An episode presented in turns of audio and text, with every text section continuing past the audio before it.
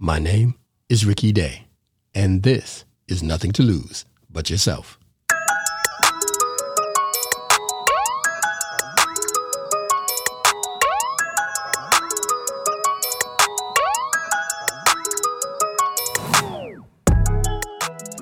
What's going on, everybody?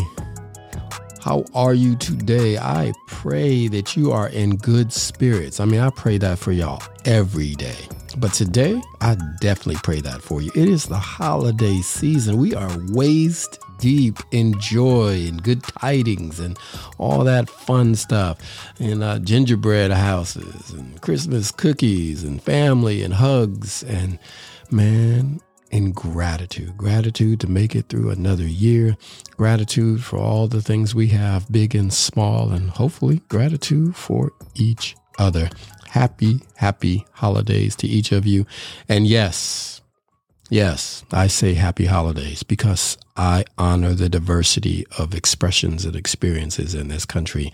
And don't get me started on the uh, people that kind of, you know, try to handcuff you and and push you into a corner and make you say and believe exactly what they say and what they believe. First of all, if you're really a Christian, you'd be treating people with a lot more love and kindness than you do. So let's let's not start that conversation. You're not going out you're not going to out Christian me. You're just not going to do it because I love Jesus and Jesus says to do a lot of things that people who say they who say they love Jesus don't do. So we're gonna just love each other and we're gonna say happy holidays and we're gonna leave it there.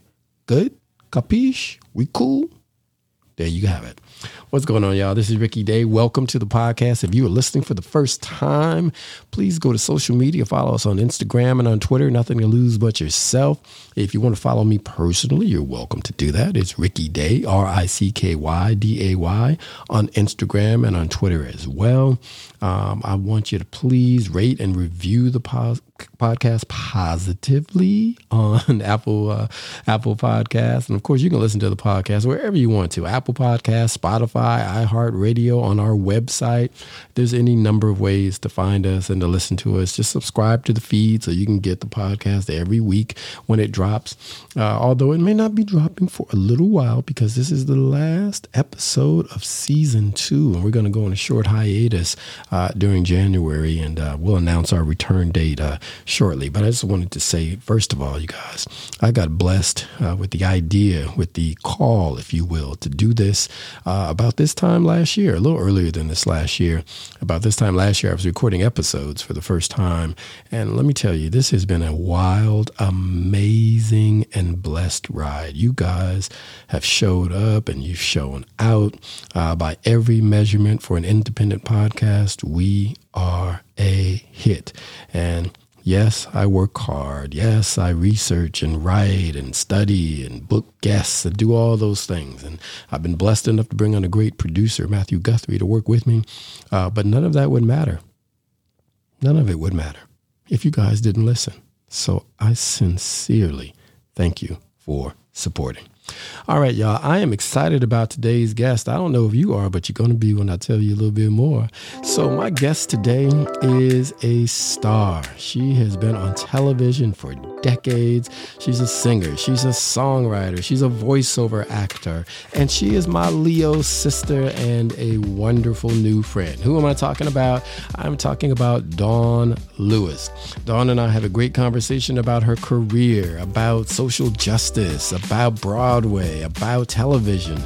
It's so, so rich, so warm, and so much fun. So I thought this was the best way to end season two to give you guys not one, but two, two Leos at the same time to send you off into Christmas and to New Year's with a big smile on your face. So sit back, relax, grab that glass of wine, that cup of coffee, that mug of hot cocoa, or that herbal refreshment if you're in, you know, California, Colorado, New York, New Jersey, whatever it is you guys do, just sit back, relax, hug your family and friends, open those presents, and then listen to this great conversation with the amazing Dawn Lewis.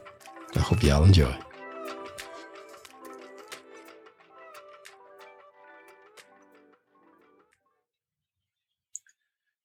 My guest today is a multi talented and multifaceted artist and performer. Uh, she's a recipient of the Trumpet Award, a Grammy Award, multiple NAACP Image Awards, BMI and ASCAP Songwriting Awards, and an inductee into the Women Songwriters Hall of Fame. I didn't even know that existed, so I can't wait to dive into that. Uh, she's, of course, a talented and beloved actress and director uh, as well, with uh, TV credits that include uh, A Different World, Veronica Mars, Hanging with Mr. Cooper, One Tree Hill, and the Fox series 911, just to name a few, because she's done a ton of great work over the years. She's also currently starring, co-starring as Zelma Bullock uh, and Tina Turner as Tina Turner's mother in the hit Broadway musical Tina, which is nominated for 12 12 Tony Awards. And I just want you guys to just open your hearts, open your minds, and, and turn those headphones up. Uh, and welcome to the podcast, The Incomparable Dawn Lewis. Hey, Dawn, how are you? Hey, Ricky. I am just fantastic. How are you doing today? I am well. I am really, really well, actually. I just uh, shot a book cover for a dear friend. I don't think the book's a secret, but I better not say anything. But he. Okay. And you were the photographer? I was a photographer. That is blessings for so many gifts. I love it. I've been gifted. You know, you're my Leo sister, so you get it. We get, you know, you, go, you go, digging into that bounty. God blessed us with a bounty. Go on and use it. Absolutely, use all of it. And you know, our gifts are not for us; they're for other people. We're supposed That's to use them to serve other people. So, I, well, I, He gets them to us to get them through us where they need to be. Absolutely. Absolutely. So, my Leo sister, thank you for joining me. Uh, and under the current circumstances, definitely thank you for joining me. How you how are you feeling, Dawn? I'm not going to tell all your medical business, but you were feeling a little under the weather. Well, I had a sore throat, and you know, in this day and age, a sore throat triggers a lot of concerns. Uh, but gratefully, it's just a sore sore throat, and uh, thankful for that. I mean, the weather is changing; it's becoming wintertime. But uh, anyone who has been watching the news anytime during this past week knows that uh, our show, Tina, along with several other shows on Broadway, have been uh, inundated with positive COVID cases. So a lot of concerts, a lot, a lot of shows have had to been canceled over this last week. So now we're taking it in stages to know how far out we're going to have to cancel shows, but we definitely have to give all of our performers time mm-hmm. to heal, to mend, and to be responsible for us all to come back in into the workspace again. And it's not just the actors that are falling prey to this. It's people in the crews, in bands and certain shows, the house, so some of the house crews in certain shows. It's different from yeah. show to show, but the numbers are the numbers. And all of us have been vaccinated. Many of us have been um, gotten our booster shots as well. So that just goes to show you that this could be so much worse if we yeah. hadn't taken those precautions. So, as far as I know, most people who have tested positive um, are only suffering mild mm-hmm. symptoms and are going to get through it, but it could have been so much worse had they not been um, health conscious and gotten vaccinated. And us, all of us, for the most part, as far as I know, have been really responsible whenever we're not on stage wearing masks, etc., and socially distancing as best as we can, even while we are in the theater you know, by the grace of God, I am still testing negative and I pray that it stays that way. But for all of my brothers and sisters in the struggle who are, you know, now down for, you know, what will hopefully only be a few more days, I just send and send into love and prayers and encouragement that we're going to get through this together. Absolutely. So well said. And I, I, I agree with you and I add my prayers uh, to that uh, to that cadre of prayers for everybody. I hope everybody has a speedy recovery and we continue to, you know, even though it's interrupting business, which is my second concern, the human life and the human mm-hmm. uh, frailty is the most important thing, and just to be that's got to come first. Each other. That's got to come first because in the entertainment industry, without the bodies, whether it's the bodies on stage or the bodies in the viewing audience, there is no show. Mm-hmm. There is no money to be made. So while we all want to work, we all want to make money, you know, everybody wants to turn a profit as best as they can, particularly during the busy holiday season. But if everyone is sick and incapacitated, then to what gain? Do you know what I mean? Uh, we have to stop and have a heart, especially in this season of Christmas. What we're supposed to be celebrating is being more Christ-like. Exactly. That's what Christmas means, more Christ, being more Christ-like and being compassionate for our fellow human beings and wanting each other to be well so that we can not only survive but thrive in the long long run. Oh, so you're gonna preach today too? Come on now. God, you want to make me get up and run around this room? No, you are right. And those of you guys listening, you can't see the visual, but first of all, Dawn is sitting here looking absolutely stunning in this gorgeous Aww. red dress, and her hair is all out, and then we're up here, here sitting here dancing and singing and all kind of stuff. So we're, we're having a good time. Uh, I am glad that you are well, and I thank you for those. Uh, those remarks and not only just the, the content of the remarks, but how you shared them because people, you know, we're living in these crazy times. I don't want to get into politics. I don't have time for that stuff. But COVID is real, ladies and gentlemen. It's real, and it's a virus. And I know in this this this country of ours, uh, education ain't our strong suit, but viruses spread, particularly these kinds of viruses spread through the air and through droplets mm-hmm. and such. And you mm-hmm. can and you will get breakthrough in, um, infections sometimes, even if you're vaccinated, because the purpose of vaccines is to help you help prevent you from getting the disease, but most importantly, they're to help prevent serious illness and death. And to that end, it is working. It this is. variant is full of mutations. Exactly. Most of all, they're probably a result of us not sharing vaccines with developing world countries and letting this thing spread uh, crazy. And so, you know, the people getting sick who've been vaccinated is not proof the vaccine doesn't work. Please be a little smarter than that. That is proof that the vaccine preventing people from dying, horrible deaths. Right. And I've lost many, many people. So I don't have very much tolerance for this. Oh, it's fake. I these people I've lost are not fake. This is not a conspiracy. Exactly. People have passed. And so let's just love ourselves and love each other enough to, to do the right thing. Um, I got to tell people though how we got to this moment having this conversation. So I'm at I go to see Michael Jackson, the musical, a couple of weeks ago. Wonderful show. It was dress rehearsal. It's going to change substantially from what we saw, but it already is a great show. And afterwards, we went to this great dinner at this, uh, what was it, Glass House? We, um, Glass House Tavern. Glass House we were at. It was great with my friend Reggie Shout out to Glass House. Shout out they to Glass us very comfortable after our show. They stay open late. The food is great. The company is great the ambiance is great. So shout out to the Glass House. It's a new favorite place for me. And when I tell you, I don't set foot in Times Square if I don't have to. Those of you don't live here, New Yorkers who live in New York, we do not go to Times Square if we don't have to. Mm-hmm. But Glass House is great. It's it's worth the trip. Uh, and so our friend Reggie uh, Van Lee, who's a great friend, uh, he's asked us to come meet him for a post-show dinner. And we go down. He's like, "Yeah, I'm here with my friend Dawn and another friend." I'm like, "Okay, cool. We'll come on down." We get there, and it's Dawn Lewis for God's sake. And I'm like, "Okay, do not fan out. Do not be a weirdo."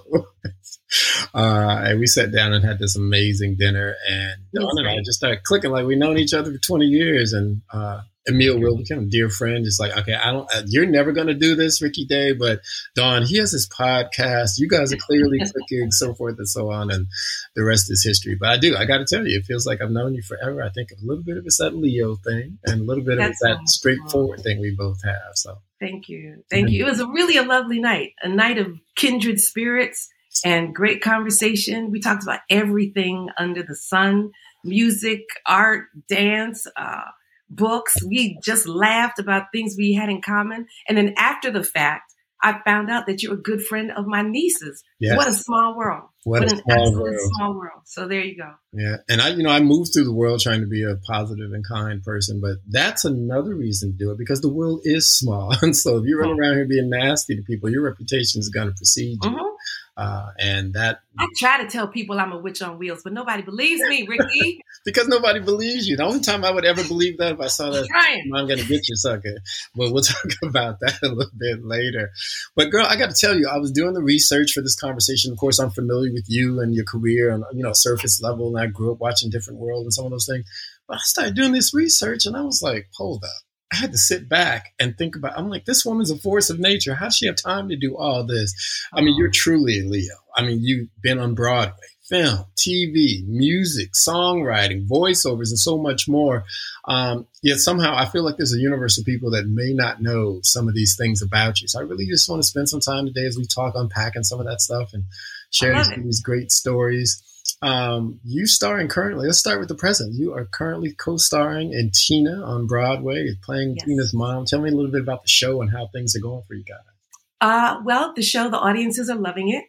Uh, we're close to sold out almost every night, which we weren't expecting, quite honestly. Really? You know, with the world, yes, with the world being in the place that that it is, and everyone being health conscious and concerned, our audiences have been showing up and everybody's been responsible wearing their masks, both, like I said, backstage, on stage, as well as in the audience. Mm-hmm. So we were very surprised to get the positive cases that we got this week. We went from zero, you know, to a serious number. Mm-hmm. And uh, it was surprising to all of us because everyone has been so careful.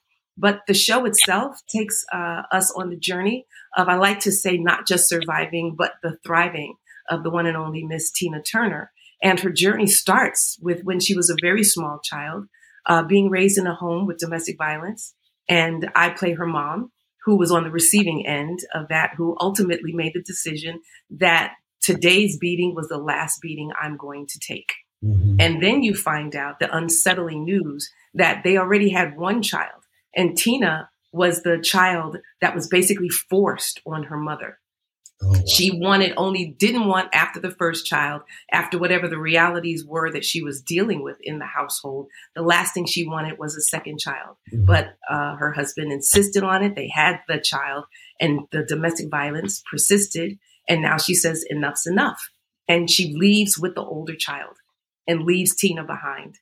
So that's her first experience of being abandoned, of being subjected to domestic violence, and what it cost her. What you later learn throughout the story is that uh, she comes back to live with her mother after her grandmother passes away, which is where her father left her. Mm-hmm. And then the mother and Tina, Zelma and Tina, you watch them struggle through the show to repair their relationship. Mm-hmm. And um, it's a complicated one. And I won't say any more than that about the resolution because you got to come see the show. Um, and uh, but it also sets up why she was susceptible to the charms of someone like Ike Turner mm-hmm. and what she endured with him for 16 years before finally having the strength, like her mother, to separate herself from that violence. Um, it was personal to me because that's the household I raised, I was raised in. That was my personal story. I watched my, my mom be subjected to domestic violence, who ultimately had to separate herself to save herself so that she could almost two years later come back and save myself and my three brothers. Oh, wow. And our journey has been very, very similar. That's fascinating. I did not know that. It's such a, um, it's, it's, it's terrible to hear that it's such a pervasive thing in our society and, and, and yet also in many societies but it is. around the world. But it is. But the last thing I wanted was for Zelma to come across as a villain mm-hmm. because I, being there firsthand, I saw what it did to my mom. I saw what it cost her to herself to suffer physically and then emotionally to be separated from us as we were from her. Mm-hmm. You know what I mean? Yeah. But being there, I know why she left. And that was a very different day and age where someone looking at that today might stand up and say, you know, I would never leave my children and what kind of a woman leaves her children, etc. But that was a very different time. Mm-hmm. You know, women endured a lot of things in that generation. They endured the domestic violence. They endured kids across town, multiple girlfriends, all kinds of infidelities. And women were left powerless. Absolutely. And with their own family members saying, you better go back to that man because who you think is going to take you with all of those kids?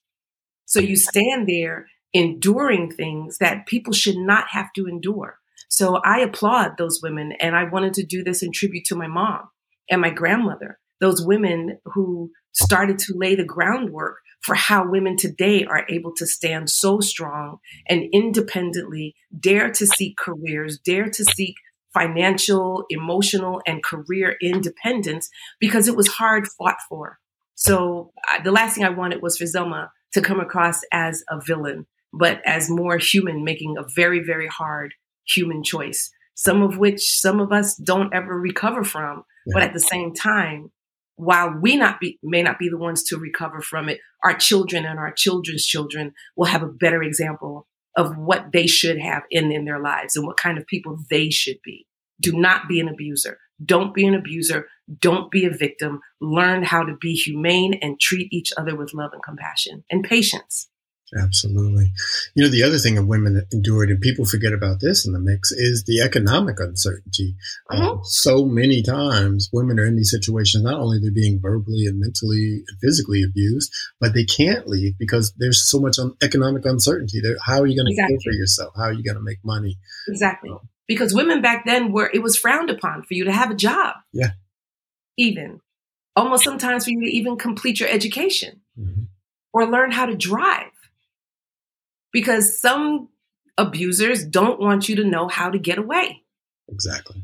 They want you to feel isolated. They want you to feel stranded. They want you to feel powerless, which empowers them to treat people the way that that they do, which is very unfortunate.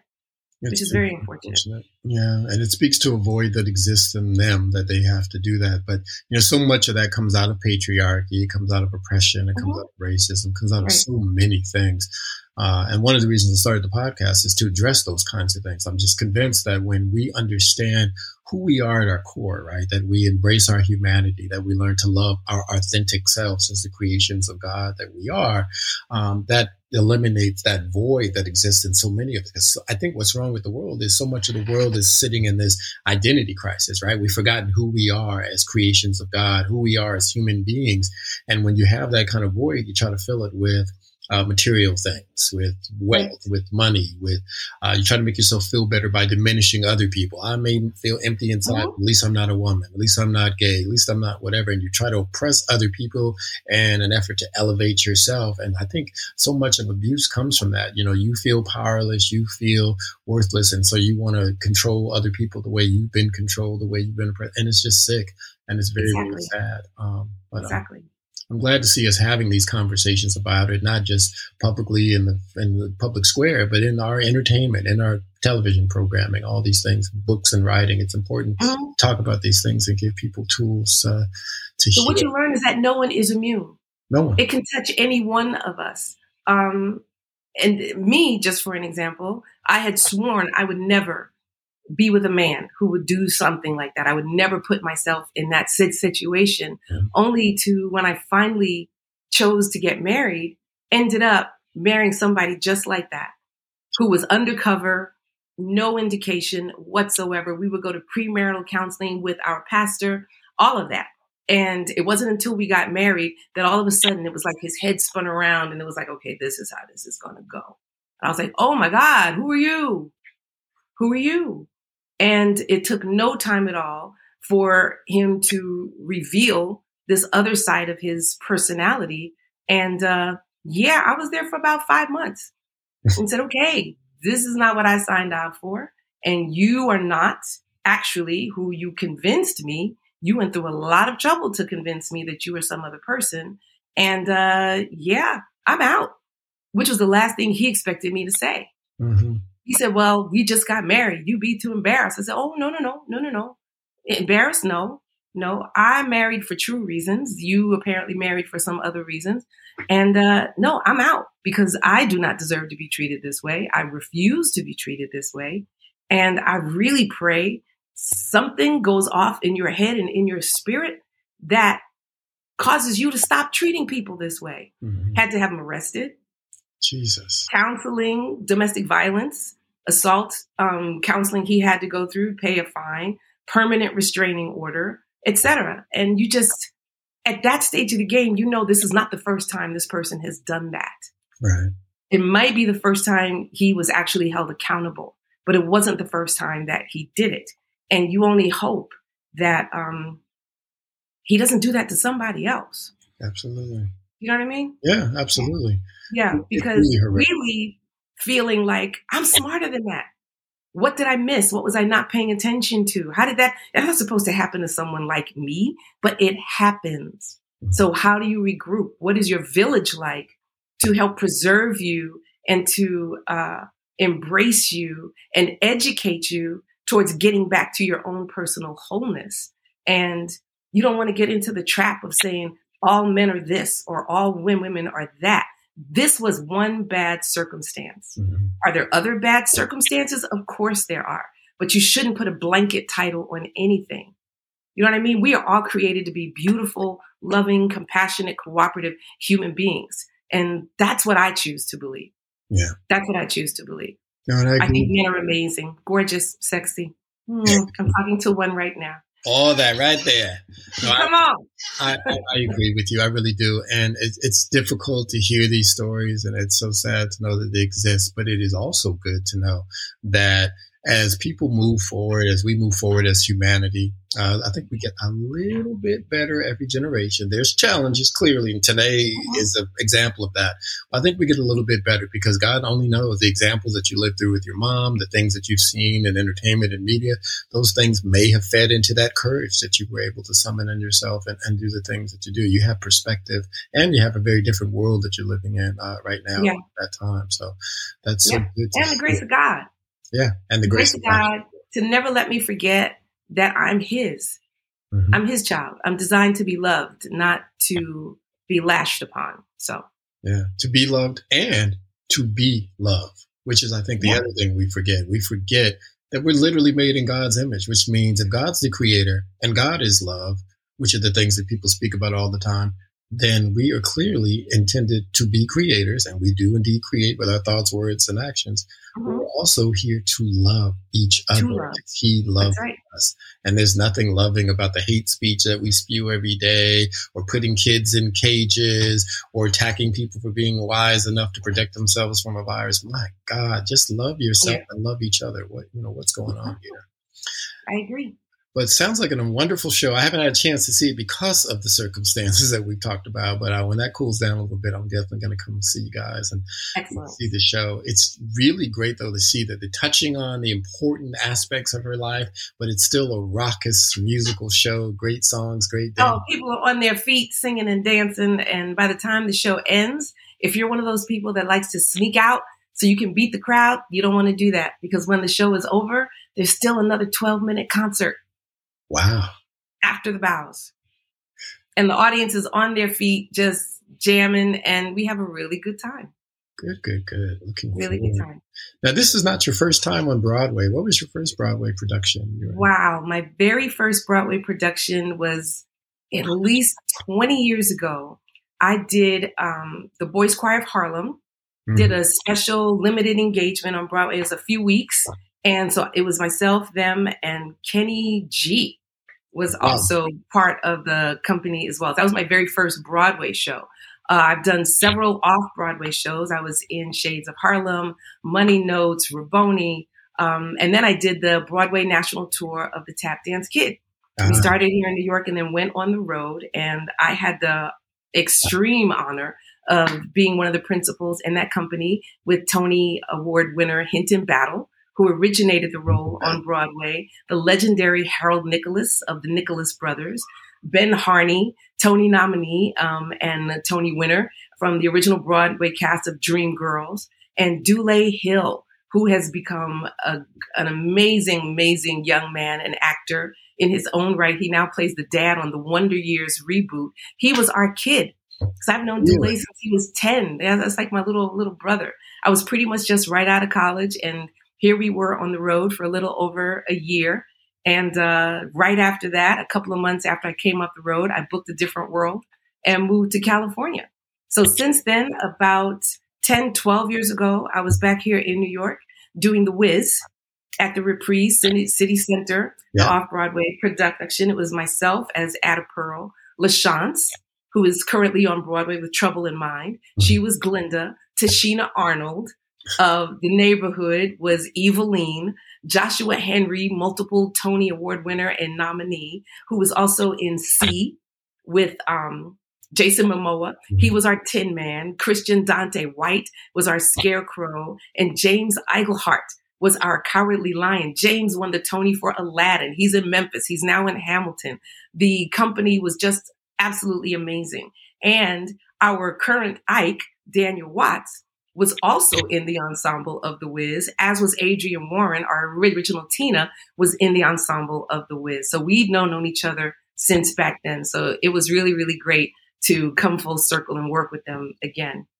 Broadway really is its own very special community. There's all these amazing, talented performers, artists, artisans behind the scenes who work together, and so many mm-hmm. of them there for so many years and done this yeah. amazing work. Uh, it, it just those those casts that you just read off. They're like amazing. They're like a who's who of some of the greatest performers of our time. It's really yeah, amazing to see. I agree. Unfortunately, though, for some of them, because uh, they make the majority of their livelihood on live stages, so many of the outside world doesn't get to know who they are. Mm-hmm. You know, when you're able to cross over and do some film work, some television work, like LaChanze did um, a recurring role in um, The Blacklist. Mm-hmm. Um, and James has done recurring roles in TV shows. And um, Joshua, like I just mentioned, has done recurring roles in certain shows. But not everybody gets to um, do that. So I'm excited when I see my fellow thespians, uh, stage thespians cross over so that more and more people can just experience their brilliance, not just if you come to New York and see a Broadway show. But I tell you, if you see them on stage, you've seen something very, very special. Yeah. Speaking of which, there's a young lady in your show that's already done the crossover thing, film to stage and, and back again. Uh, the young lady who plays young Tina, correct? You were talking about life. And tell me a little, tell us a little bit about that. I think that's just a great story. I'm telling you, I want to be Skye Dakota Turner when I grow up. I do. I do. She just literally a week ago turned 13 years old.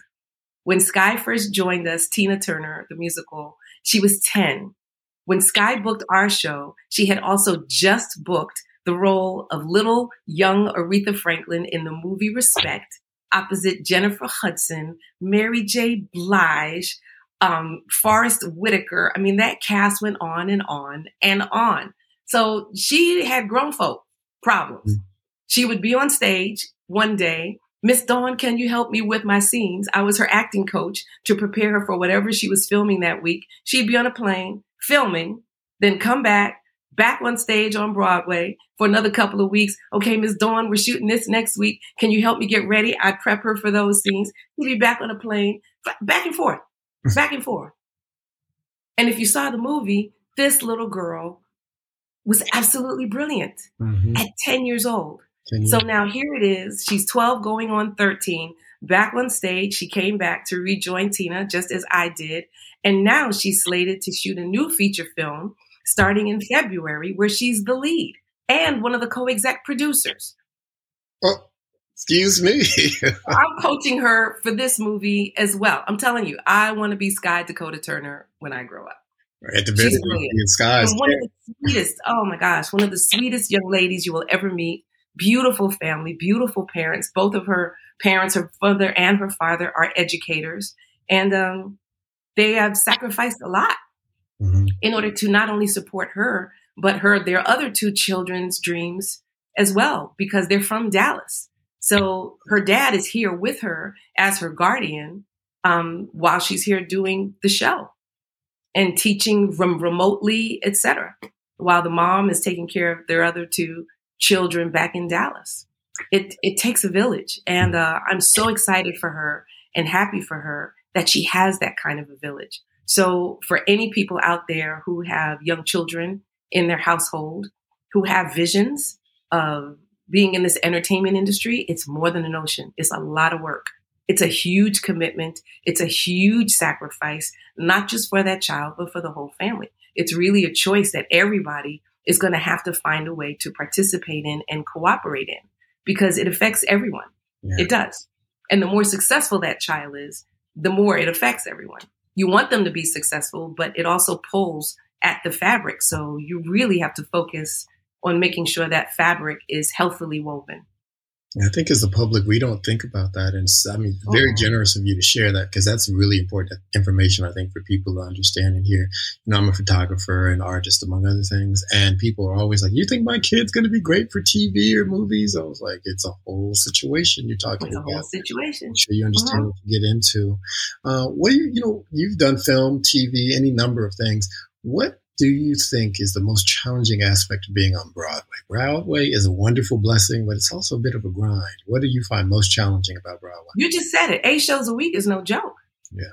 Eight shows a week is not for the faint of heart. There's been a number of film uh, and television actors who have said, and even recording artists who said, I want to come and do a Broadway show. And after a couple of weeks, I'm like, oh, okay, okay, I, I don't really want to have to do this anymore. or my my throat, I, I, I can't sing anymore. So yeah, you make records where they can stop and you can come back and record the three minute song for however many takes it takes you to do it over however long a period of time it takes you to do it. But theater is live mm-hmm. each and every time. And it's not as though you get new material with each performance. It's the same material that you have to possess the skill set to make fresh each and every time you do it. Because no, regardless, we've just done, I think, close to 230 performances of, mm-hmm. of Tina.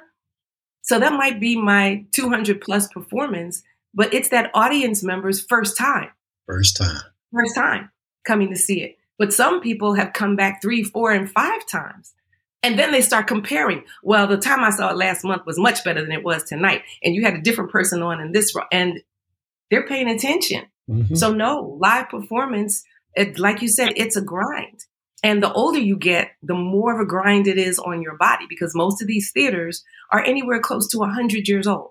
So there's no elevators, there's no escalators. You are walking up and down flights of stairs into your dressing room. They're very tight quarters, which is why um, we're seeing so many positive cases. Yeah. Because even if we are fully vaccinated, even if we are responsible, you go up to your dressing room and uh, there could be anywhere from three to five people sharing the same dressing room. Mm-hmm. That is the size of a very small cubicle.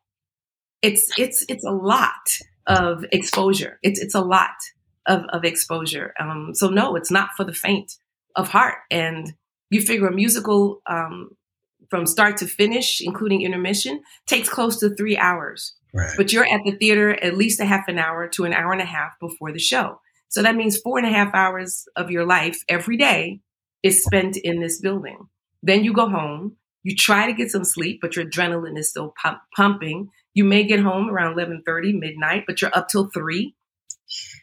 You're up till three. You sleep the next day. You try to get some work, some errands, some business done. And before you know it, you're back on the train or walking or however you get to and from the theater, right back to work again. So it, it doesn't do a lot for a social life. I, I think you have to still be in your teens or, or 20s because mm. after that, all you want to do is sleep. I'm tired. work, sleep, work, sleep. And nobody, and just so you all know, because people be out there hating, nobody's complaining. It's a blessing to be able to do it. That's just the reality of what it is. Yeah. Especially if you want to stay healthy. Yeah. You know what I'm saying? You don't, you can't be out all night partying, clubbing, and expect to still be able to get up and sing yeah. eight shows a week yeah. and act and not catch a cold or or not injure yourself in a dance number because your body is exhausted. So, like I said, when you're younger, you have more energy, you have more reserve. But the longer you are in this thing, you just got to start making different choices, just like anything else. Mm-hmm. Theater's just interesting like though, because theater's where technique really shows up. If you don't, mm-hmm. technique, who's got it and who doesn't? Yeah, because that's what happens. So many of those recording artists, they don't necessarily have great technique. The people, and I'm not down in recording artists, but it's just a different world. Uh, no pun intended. And yes, it was. Stop it. but uh, you know, they can get by without a lot of technique sometimes because you got all this recording gear, you got engineers, you got tricks, you got whatever. But Technology we, and everything else. Yeah, but you're doing right, right. tonight. Techniques there, or you're going to pay the price. You know, to that mm-hmm. end, though, Gladys Knight is one of those great examples of somebody that brings that same ethic and aesthetic from Broadway to her performance. I've seen Gladys Knight multiple times over the past X number of years because I'm old, and she sounds the same every time. She, she sounds better. Singing the song the first time It's unbelievable. It's unbelievable. She is absolutely magnificent. Um, and to that point, not only is she excellence personified in her gift of singing, but her character yeah. and and her spirit. I mean, she took me under her wing like I was one of her own kids. That's my aunt Gigi mm-hmm. right there. Love her, love her, love her. And it's relationships with people like her and her example that help me understand there's a way to go through this industry and do it gracefully to do it with humility but confidence. Yeah. You know what I mean? She is confidence, not conceited. Mm-hmm. You know what I mean? Because she works hard to be as good as she is and to maintain that level. So that doesn't happen by accident. So she's earned a confidence in herself and in her ability to recognize she shouldn't be treated just any kind of way. But at the same time, she doesn't present herself as though she's better than anyone at anyone else's expense. Mm-hmm. And I'm so grateful to have examples like that in in my life as I go through and experience and explore all the different things that I want to do to require excellence of myself, not just as a performer, but in my character yeah. as well. I'm so glad you offered that. I was going to ask that, but I'm so glad you shared that preemptively. Oh. Uh, and and you're paying it forward as well because you're that kind of person. The way you show up in the world and the folks that you. I try to. Young. I try to. That was the basis of starting my foundation, the A New Day Foundation, is to to pay it forward. Mm-hmm. Um, and I've been doing that since I was a kid and didn't realize that that's what it was. I'd never heard the phrase paying it forward or um, motivational speaker quite honestly, not until I started doing a different world. Uh, as a kid, I got bullied in elementary school. It was it was it was not easy between what was going on at home mm-hmm. and wanting to be a good student in school, but it's never been cool to be a good student in school. So you get beaten up, you get teased, you get all kinds of things. But my teachers saw something in me that they wanted to encourage. So that was my safe space. Mm-hmm. They encouraged me to sing. I played cello for about seven years. I started dancing when I was seven. Uh, I've been singing since I was four. Started acting at a, at eleven. So when I graduated elementary school and went to junior high, I got in the habit of going back to my safe place mm-hmm. and visiting my teachers and telling them what it was like in junior high school and doing concerts in the faculty lounge, singing for them and talking to the kids that were currently in their class. And they would ask me, well, what's junior high school like? And, you know, all of these things. And I would answer their questions. And I did that when I went to high school. Uh, I'm born and raised here in New York City, Brooklyn, New York, Bed-Stuy, and went to high school up at the up at the High School of Music and Art when it was still up up in Harlem. So I would ride an hour and 20 minutes to school every day on the subway, starting at 14 years old wow. from my house. Okay, in Brooklyn. That's a commitment. So that was what I wanted to do. Mm-hmm. But so I would go back to my junior high and my elementary school and do what I'd always been doing, say hi to my teachers, this is what we're doing, etc. I went to college, University of Miami. I studied as an applied voice major, which was opera. I was singing opera for years. But as I mentioned, I'd been dancing and acting since I was very young. So when I got to the University of Miami, um, my major, the curriculum at the school, was basically a replication of a lot of the courses I just had in high school. So I said, well, I don't have to take this again. I already had it. So I erased half of what they wanted me to take and wrote in what I wanted to take. So I wrote in dance classes, acting classes, and I'd started college. I'd started high school at 14, graduated at 16. Um, I skipped two two grades, wow. and the university called me into the dean's office to say we were reluctant to admit you because you're so young. So this is your one and only warning because you haven't been going to your classes. We will send you home. I said, well, "What are you talking about? I've been going to all my classes, and I got a 4.0 GPA." They said, well, you haven't been in this class, this class, and this class. I said, oh, well, I'm not in that class. I'm in this class, this class, and this class. they said, well, who told you to do that? I said, well, nobody told me to do it. I figured it's my money. I'll take the classes I want to take.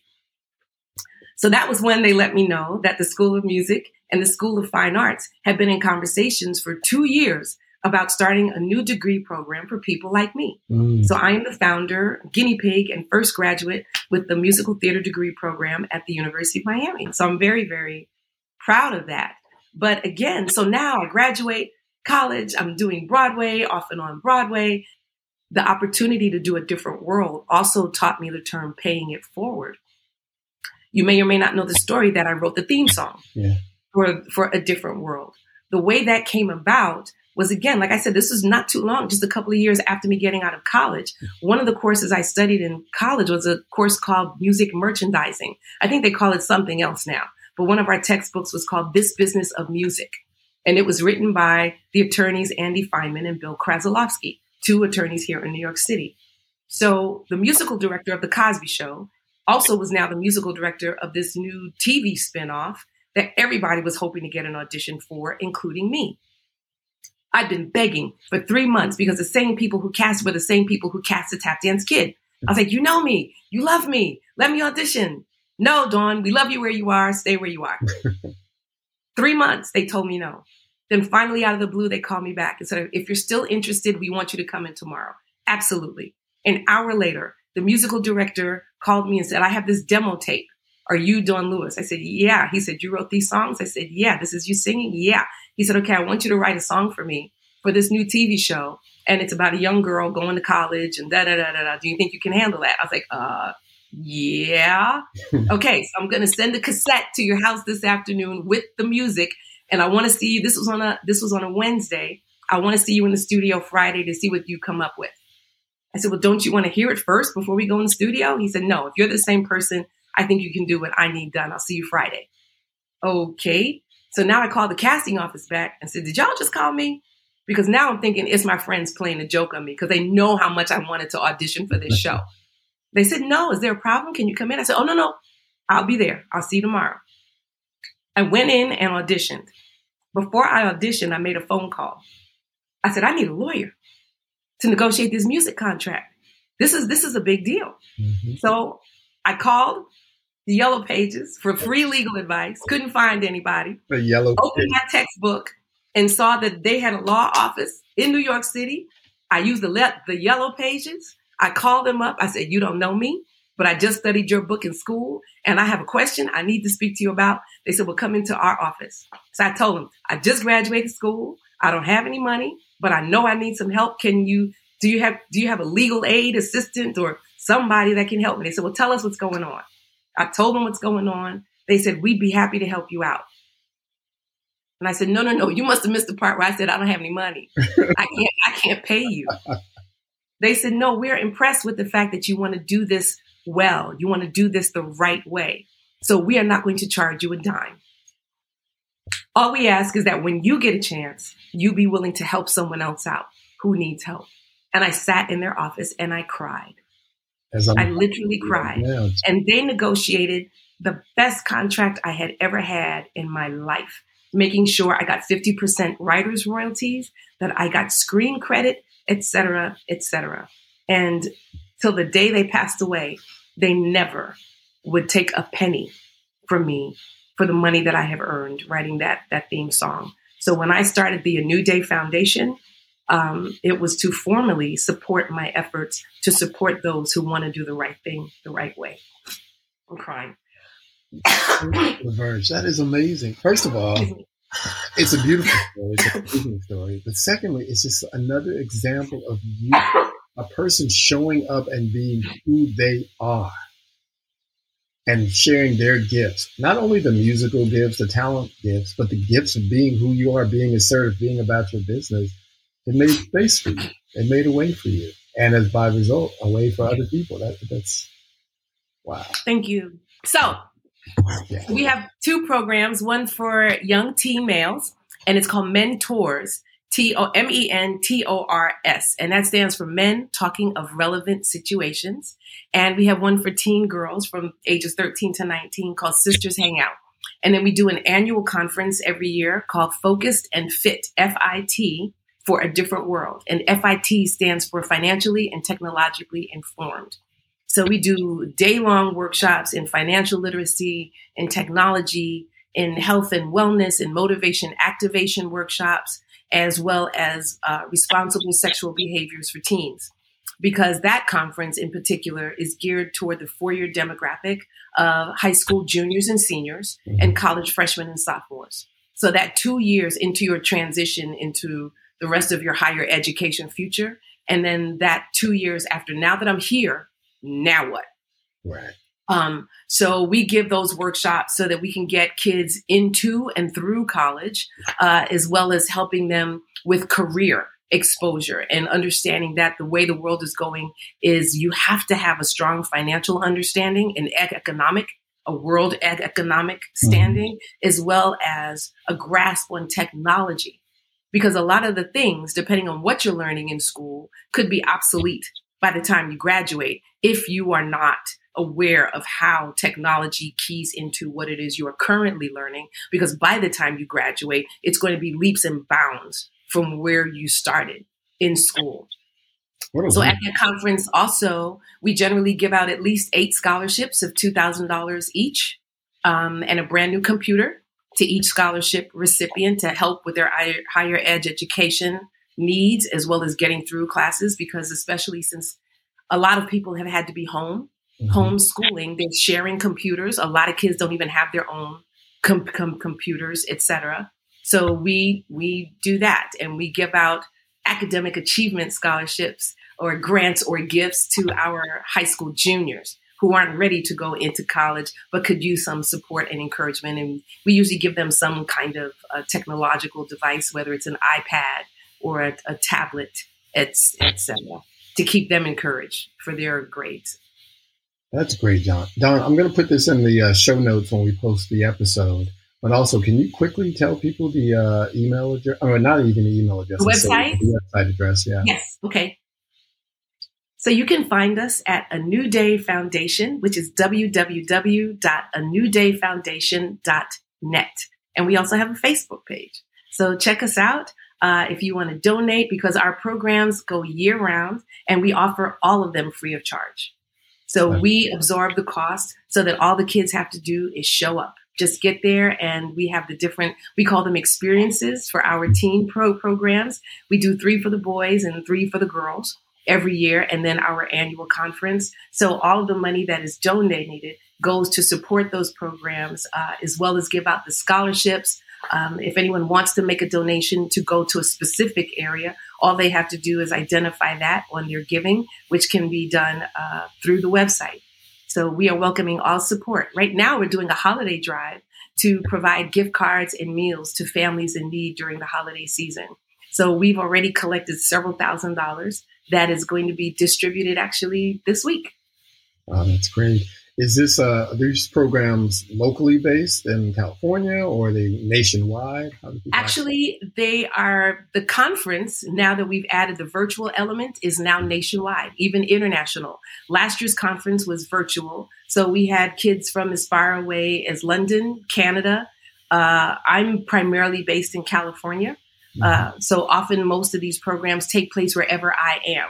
Uh, I was doing some programs while I was here in New York doing Tina uh, prior to the, the pandemic starting and everything shutting down. Um, we haven't been able to do that since we reopened uh, because we're still in the midst of the pandemic. So we're doing what we are doing virtually. Uh, so when I get back to California in the spring, when my contract here expires, uh, we will be trying to resume in person again. But no, they're not restricted. So if an organization, say in Texas or Florida, wants to have one of our experiences, then we can do the fundraising or cooperation with, with whatever corporation may be in that area to fund it to bring me there so we can organize that same kind of event in their community. The programs go wherever I go. Got it. Love it. I mean, we are going to. I have a few more things I want to go through, but we're going to have to cut this down because otherwise we have a two-part episode, and I can't. okay, well, how are we doing? Oh my goodness! Mm-hmm. I didn't realize you were talking so long. Because we're having a great conversation. With that's what these things are about. I'm, I'm just grateful, and I'm, and we're all blessed uh, for you to be here. There's a couple of things that you shared with me though that I definitely want people to know about, and one of them is yeah. you have this deep love of music. You just talked about writing the theme song for a different world. Um, and I know that you won several awards and been nominated for other awards, but I also know that your career might have looked a little different had you got this had you been chosen on this audition for this great R&B group in the 80s and that story blew my mind. At dinner so I want you to share that with my uh, okay. all right. Well I actually have two of those stories because when I was coming up in New York City, you could not have told me I was not going to be a recording artist. That's where my focus was doing Broadway and making records. I wanted to be Stephanie Mills. That was what I wanted to do. Stephanie Mills was my absolute hero. My very first Broadway show was The Wiz. And when I saw her on stage as Dorothy, I cried. By the time she got to be a lion and home, I was a puddle.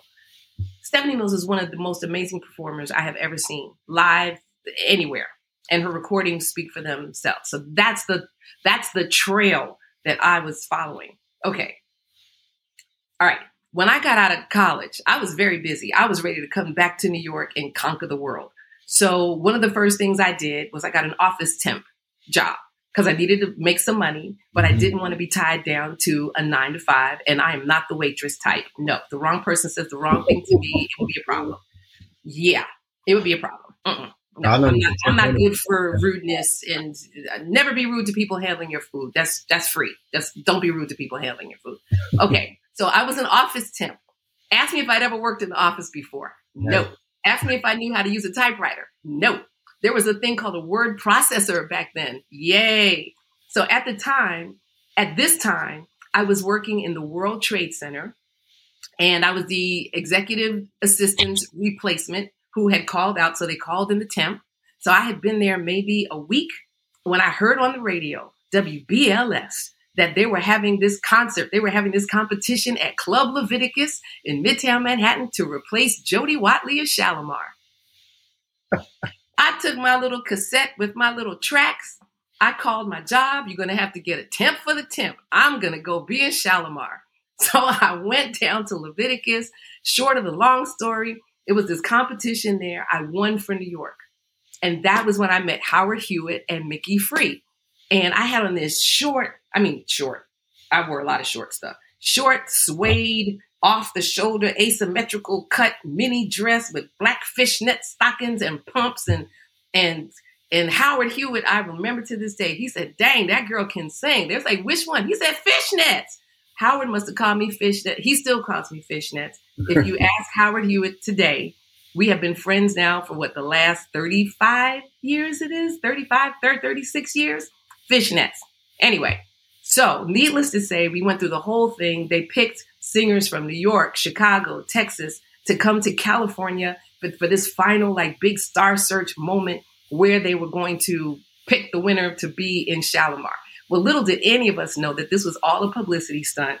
They had already decided to pick Delisa Davis, and we were all just the whole hype thing. So when the competition was over and they announced Delisa as the winner, the crowd was like, no, New York, New York, New York.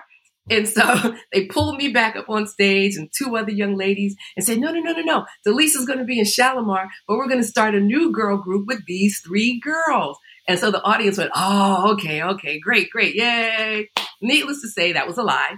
Um, they just did it to quiet the, the audience down. Great. But Howard and I have remained friends. Howard, myself, and Micki and Jody, we're all friends. Okay, fine.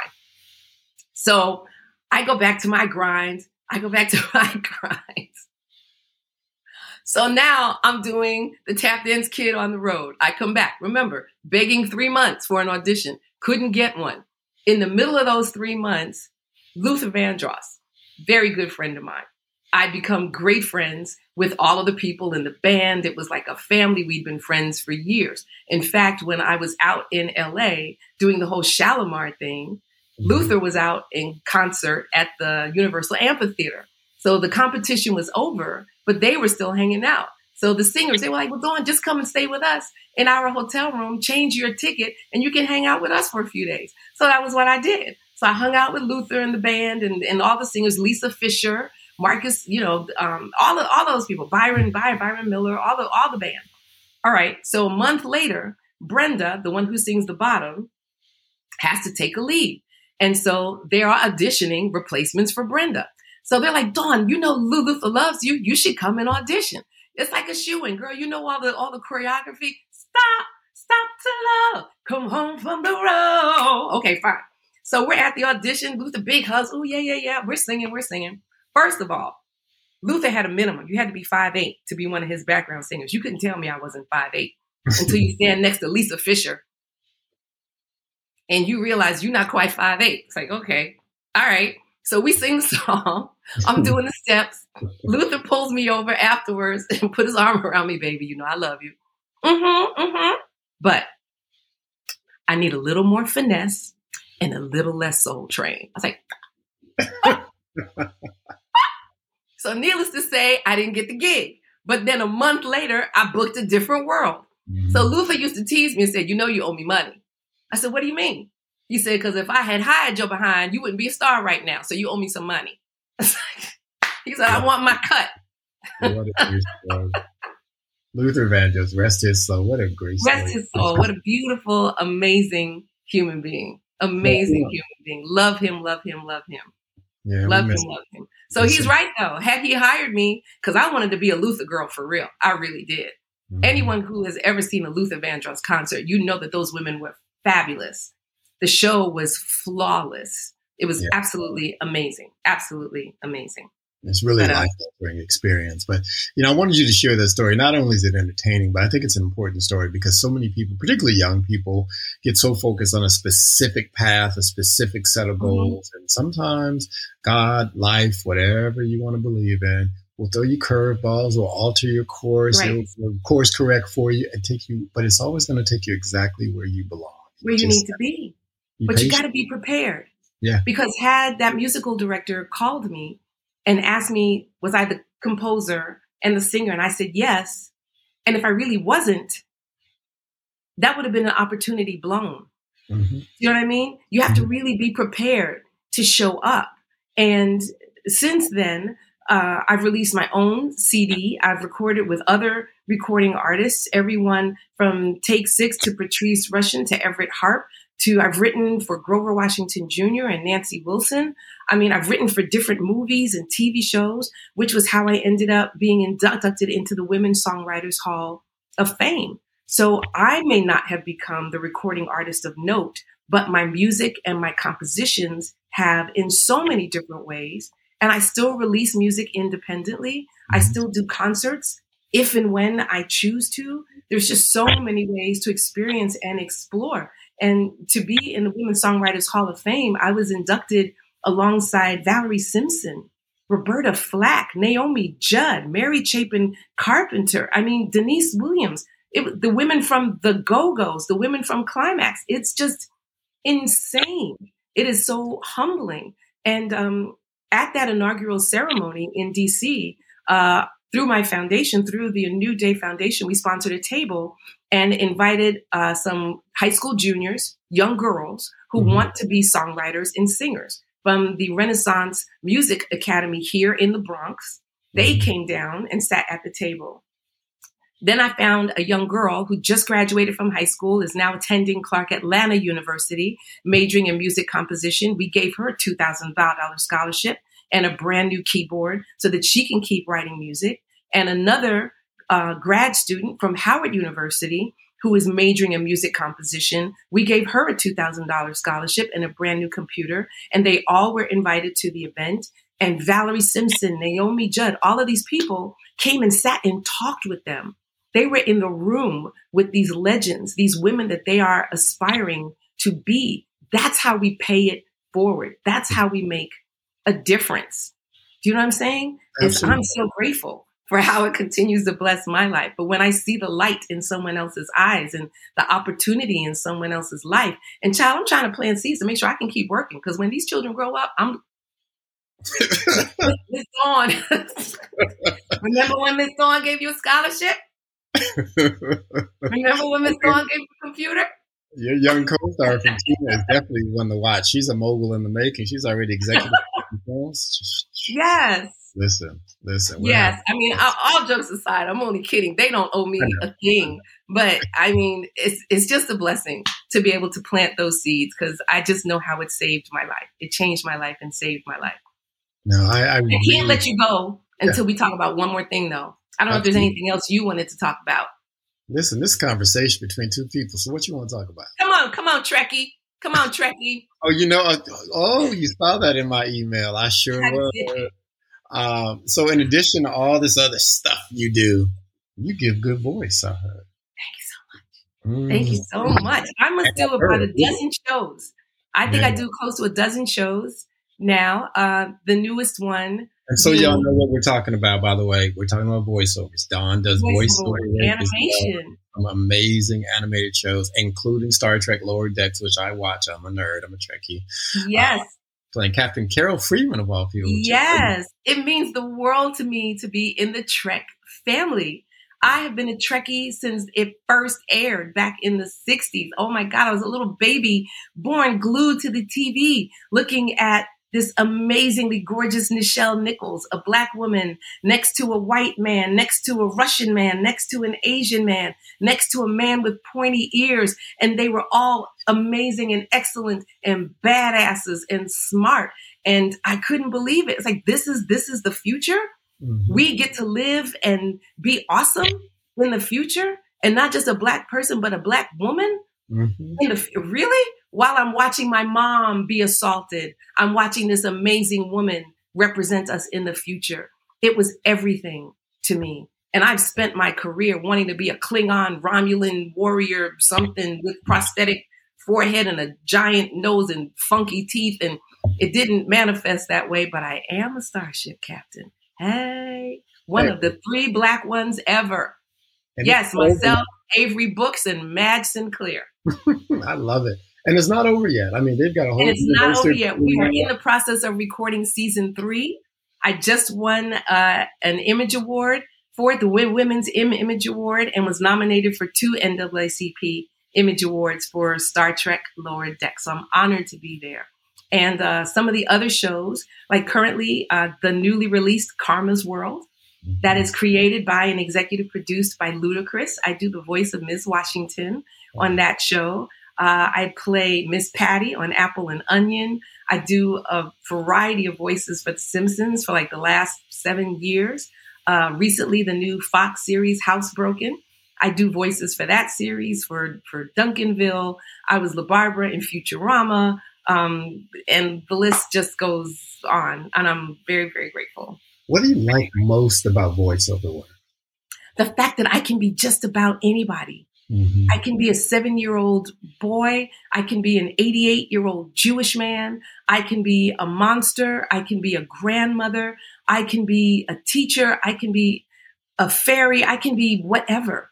It's, it's remarkable. The, as long as I can get my voice to be authentic, they will animate around that. Mm-hmm. And it's just so much fun. It's a lot of, I do a bunch of video games as well. Oh, really? Mm-hmm. Yeah, you forget about those that they also need voiceovers as well. One of your castmates from Different World is uh, Cree Summer. Well. Cree Summer is another one. Cree is prolific when it comes to voices. So she and I, every now and then, we find ourselves in the studio working together. It's uh, very, very cool. Tell her. Cree was actually the very first voiceover actor that I'd actually ever met. Oh, really? Yes, when we were doing a different world. She was the very first voiceover actor I'd ever met. And my very first voiceover job was doing the Kid and Play cartoon. Uh, I mean, if you remember that, yeah. 20 some odd years ago. And uh, I played the young, annoying sister, and I imitated my niece, and she hated it. She hated it. And she used to tell me that I owe her money for imitating her. She's like, she talks straight up from Brooklyn, and she talks just just like that. Mm-hmm. mm-hmm. How you doing? Mm-hmm. Auntie. Mm-hmm. So I was doing her in the in the show. Mm-hmm. I love it. Mm-hmm. oh, I love it. I love it. I have so much fun. I have so much fun. I love it. You got you got to break her off though. You got to break her off. No, I helped raise her, take her to the circus, dinner. Oh no, no, and she still owes me. Now you sound like somebody's mama instead of somebody's Thank you. she still owes me. I think I still have bank. I, I still have credits. I do. I you. You I'm certain. Sure. Listen, you know, a couple of things before we let you go. I mean, you've done so much, right? And you started and you did TV, you've done Broadway, you've done so much. And you're a kind of person I noticed this at dinner. You're you're gonna you're gonna know where you stand with Dawn Lewis, right? You're gonna be direct. You're gonna be, you know, kind with it, but you're gonna be direct. Uh, and I found as I've navigated entertainment that sometimes, you know, people who stand up for themselves often get labeled as difficult because you're uh-huh. showing up for yourself in the way you should show up for yourself. But this business can be a mess, and at some point, everybody, you know, kind of has to stand up for themselves. How does Dawn Lewis, the straight talking, talented black woman and human being, navigate the ins and outs and the ups and downs of this industry and, and not lose sight of yourself? How have you found a way to do that and avoid that label? And I think it's a false label of being difficult. How have you found a way to, to navigate that? Because everybody I've come across loves you, but you also stand up for yourself. That's very kind. Um, I don't know that everyone loves me. I'm sure there are some people that think I'm a bit too outspoken. Mm-hmm. Um, in fact, I, I, know that for a fact. Uh, there was one job in particular that I had that um, I had trusted my representatives to stand up for me, only to find out that at the end of the day, they were not standing up for me. They were protecting their opportunity to get more people cast mm-hmm. on the show that I was doing. So instead of protecting me, they were protecting their future opportunities with other talent. Um, but in my understanding, they were speaking on my behalf. So for me to continue to go to work and deal with the environment that I was being dealt mm-hmm. to me was an additional slap in the face.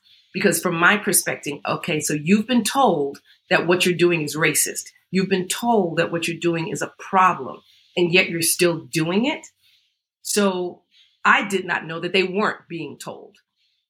So that's the perspective I was coming from. So when I came to work, after a point, I started, I stopped going through my management and speaking for myself to say, you will not speak to me that way. I will not deal this way. This is a problem. Mm-hmm. And then I got labeled as being difficult when I was no longer on that show.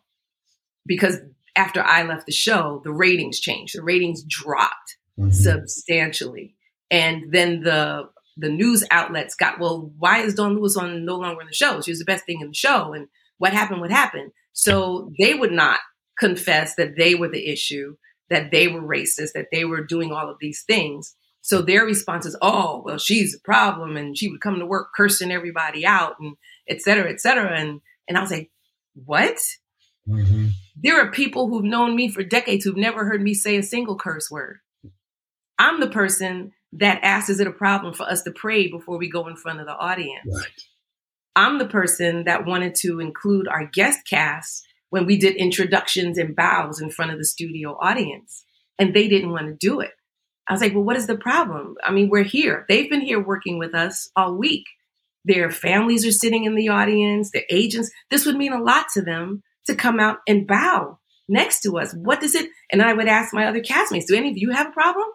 with this person coming out and bowing? Like, no, we're, we're fine. It's like, so they didn't like the fact that um, I spoke up, but they didn't like the fact that I was caring for the other people. But in their retelling of it, they retold my participation in a very different way than what actually happened in order to protect themselves, to make themselves look better. So I know that that kind of thing happens and it's very cruel because because that ends up affecting people's possibilities of getting future work Absolutely. if you're labeled as difficult. So while I remain candid, I do my best to let my team do their job. That's why you pay them. Mm-hmm. That's why you give them 10% so that you can go to work and maintain a positive and cooperative ad- ad- attitude mm-hmm. while there was someone strongly advocating on your behalf where it needs to be advocated. Right and you give them whatever tools they need in order to be successful. You don't show up late. You don't go around cursing people out. You don't want to give people any ammunition to say this is your fault. Right. Do you know what I'm saying? Yeah. But at the same time, you should not put yourself in a position to be taken advantage of or oppressed. And that's a tricky thing in this in- industry because you you desire so much to be creative. You desire so much to have these opportunities and unfortunately, far too many producers and production companies take advantage of that. Mm-hmm. And they play on people's desperation and their eagerness. And the work environment is not always conducive um, in a healthy way yeah. for the people who participate under some of these contracts with some of these companies. But there are other companies that are so outstanding to work for and work with and you just wish you could be there forever. Mm-hmm. because the the humanity the compassion the consideration the appreciation of what you bring to the table is so fantastic. It's you know so there's both sides of the spec, spec spectrum. Yeah absolutely. And life's too short to be toiling away mm-hmm. in that kind of misery. You're sharing mm-hmm. gifts with the world. They should be sharing at least some kindness with you not to mention revenue um, and we're hearing that a lot on broadway mm-hmm you know, with the Black Lives Matter and the BAC and reimagining, you know, and the BTS and people imagining, reimagining Broadway and what it could and should be for people of color mm-hmm. and for women and for the, you know, LGBTQ community. Mm-hmm. It's it's got to change. It cannot remain the status quo. And that's like everything that we have seen around the world. Protests are not just happening here in America, but around the world where people are saying enough is enough. Yeah. I think we people really, I agree with you. I think people really have to seize their power though, because we've seen, and we're already seeing it happen, all the lip service people gave last year in many ways, lip service. And some of them are still giving it. Yeah. But when you look at it, it, they don't exist without us. So at some point, yeah. when do we take back that which is ours and you figure it out without us and see what and happens? And you figure it out without us. Yeah. Exactly. So a lot of people are talking about we want to be agents of change mm-hmm. until you see, well, we want to be agents of change as long as we don't actually have to change anything. Yeah. Yeah. Those days are over. Done. Um, time's up, to borrow a phrase from another movement.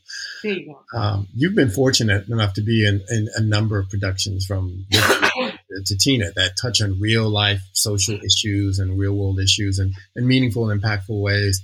I, I, suspect I have some sense of your answer to this, but what do you see, Dawn, as the inherent um, role of art and artists in helping to move our culture and our society forward? So much of what we want to do in the world, uh, it's hard for people to digest, right? Until they see it in Star Trek or in a film or a television show. Mm-hmm. What do you feel is the role of artists and, and, and art in general and, and helping us move forward as a society? I think you just said it. Um, leading by example. You know, there's that phrase. Um, it's it can sound trite, but it's it isn't. Is you if you can see it, you can be it. You know what I mean? And even if it's in someone's imagination, I mean, something as simple as a cell phone in 1960, 661, when Star Trek first started, they had the communicator, that little flip thing yeah. that you would you would talk on. The little button you would push that you could talk into it to a little earpiece. What are we doing right now? Mm-hmm. We're, we're doing that exact thing. That was in someone's imagination decades ago. But it's who we are now. We have all these different TV movies with a black president with a black woman president, a woman president, you know, for the last few decades. Morgan Freeman has been president how many times? Tiny Lister was was president. Mm-hmm. Jamie Foxx was was president. And now look at where we are mm-hmm. decades later. I think it's necessary. I think it's mandatory for us to continue to depict and express and sing and shout our visions, our dreams, our hopes, because that's the only way we get to the other side of what we can possibly be and how far we can continue to push existing boundaries and, and, and, and, and aspirations for who we are and for what the world has yet to experience and to evidence. And nothing, quite frankly, is entirely new. No. It's just where do we go from here with this? You know? Yeah, absolutely. You're still doing stuff that were they were talking about in bi- biblical days. You do I do my morning devotions, you know, and and we're still talking about the consequences of poor health practices mm-hmm. and plagues and viruses and how to eat healthier and all kinds of things. Um, basic hygiene, all kinds of things. They were talking about in scripture thousands of years ago. Absolutely. A lot of this stuff is just not new. It's where do we go from here? And unfortunately, why are we still having some of the same conversations? It's incredibly frustrating. As mm-hmm. you know, as I've shared, I've studied ministry and I'm starting my master's in divinity. Congratulations again on that. Thank That's you. fantastic. That's awesome. Thank you so much. Uh, awesome. Yeah, I'm just you know here to do what I'm supposed to do and serve other people. But it's it's just I have a patience thing that's a challenge for me because I'm the same thing as you. I'm looking at this. I'm like, oh my God, we've been talking about this for 2,000 years. Are y'all serious? Mm-hmm. Like, look, can you check your heart out, please, and go and figure mm-hmm. out what's going on in there? Because that's where the problem is. The information is all around us. It's in every book you've ever read. Like, it's all there. So, what's going on inside that is making you resistant to getting into this, particularly in a country like ours where people love to talk about being a Christian nation, but we're doing mm-hmm. everything but being Christ like. My God. I agree. Let, us let's, agree. together. Dawn, I found for me uh, that life really opened up, not when I understood what I do for a living, but when I went past all that and understood who I am, who is the authentic right. Ricky Day at his core. Mm-hmm. Who is Dawn Lewis at her core? Wow. Um, in all honesty, I don't know how to put that in words. I don't. Um, like Gladys, I do my best to be confident, but not conceited because I work very hard at what I do. I'm very intentional about what I do. I'm very intentional about my relationships and those that I love and those that I can love up close and those that I recognize I have to love at a distance. Mm-hmm. Um, I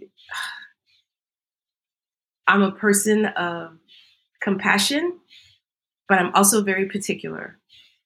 Um, I don't ask or require anything of anyone else that I do not ask or require of myself. Mm-hmm.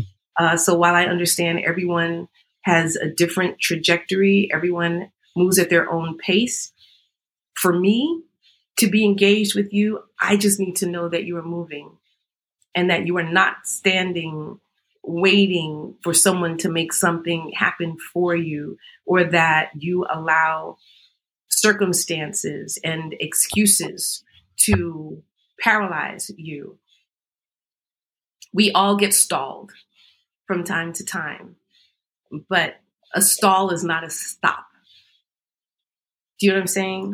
I um, I believe in Christ. I believe in salvation. I believe in fellowship. I believe we each need our own relationship. Mm-hmm. And the more we invest in our vertical relationship with Christ, the healthier our horizontal relationships with each other can be because of the skill set and the relational respect that we gain doing it this way.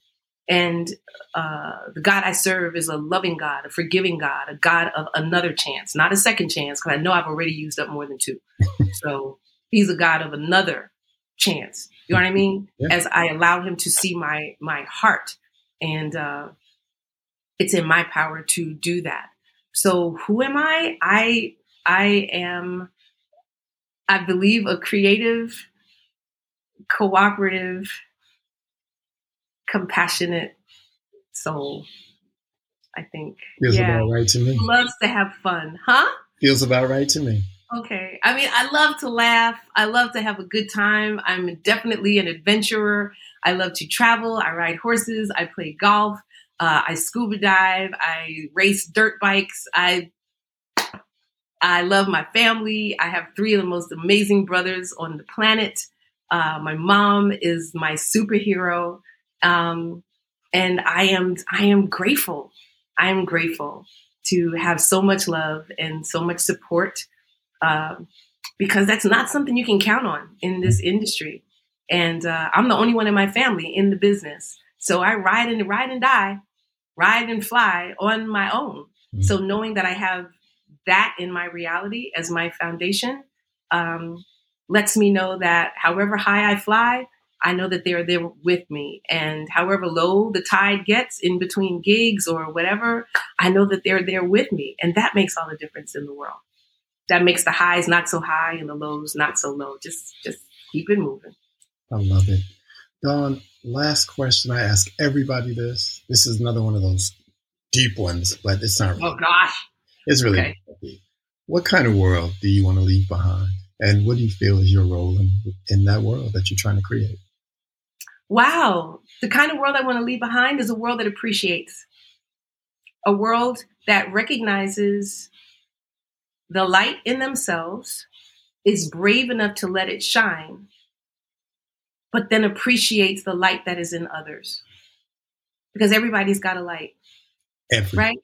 Everybody's got a little light under the sun, under the sun. Come on now.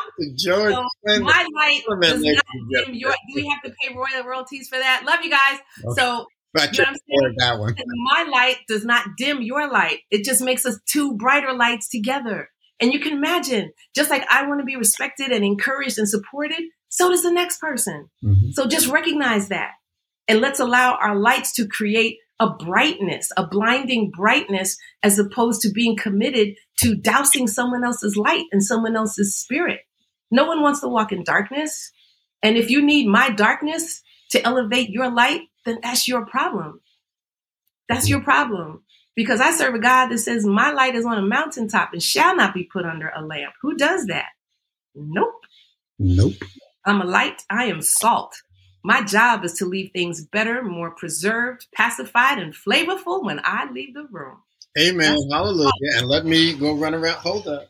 Come on. Listen, Dawn. That's what salt does. Salt. Come on. Come on now. don't, don't make me start speaking in tongues and all kind. I grew up Pentecostal. Uh, come on now, come on now. but Dawn, you have been gracious in your time, gracious. I, I, just, I love you. I appreciate you, and we thank you so much for joining us. My pleasure. Thank you for having me on your show, Ricky Day. Yeah. I'm looking forward to uh, getting to know you uh, further, and uh, we'll talk after this. But thank you so much. Have a wonderful holiday. Please be safe on that great. I'm not going to call it that way. That no. rainbow be way. safe at work. be safe at work. Yeah. I hope all of your listeners are safe at work and have a blessed and beautiful holiday. And may 2022 be a blessing and joy to you. Thank you so much. Ladies and gentlemen, Dawn Lewis. Bye.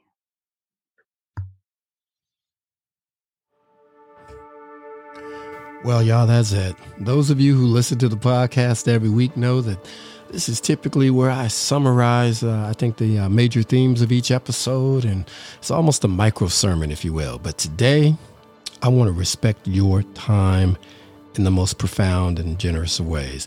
Dawn and I had a good time. I hope you enjoyed the conversation, but we got so chatty that thing went pretty long, and I didn't want to edit it out because I thought it was great and you'd entertain, be entertained by it and enjoy it.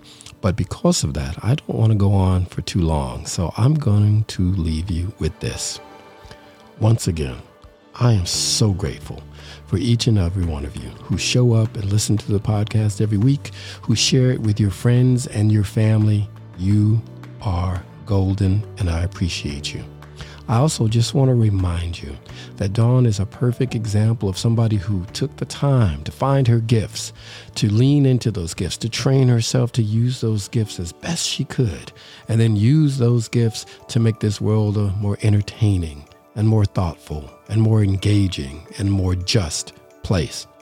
That's all that you're called to do, to figure out who you are on the inside, to figure out what your gifts are and how you can use those gifts not only to make a profit or make a name for yourself, but to serve other people, to make the world a little bit better.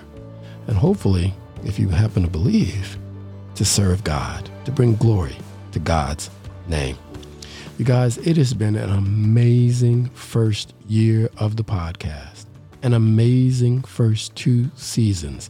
And as wonderful and engaging and successful as it has been, baby, the best is yet to come. So enjoy the rest of your holidays. Be safe out there. Wear your freaking mask. Please don't be the idiot standing outside school who doesn't know better. This is real. And science can save us if we trust it more than we trust our instincts to be silly. But teach his own no matter what, I love you. I hope and pray and wish the best to each and every one of you. And uh, enjoy that holiday. Enjoy your family. Enjoy this amazing blessing that is life. Once again, my name is Ricky Day, and this is the podcast Nothing to Lose But Yourself. Uh, as you know, I created this last year. I produced it for most of this year by myself. And then the second season, I brought on a talented young brother named Matthew Guthrie, uh, who uh, is helping to produce the podcast. I want to thank him personally. I want to thank each and every one of you for listening. I want to thank each and every one of you for sharing. And I want to encourage you to live each day like it's your last. Spread joy wherever you go go. And most importantly, don't forget, y'all, to love yourself, to love not only your loved ones, but love your strangers and neighbors and enemies. Love everybody. Watch how love can not only transform your life, but it can transform the world around you. And if we engage in loving communication, that's talking and listening, I believe that we can change this world one conversation at a time. Happy holidays. Happy Hanukkah. Happy Kwanzaa. Merry Christmas. And good day.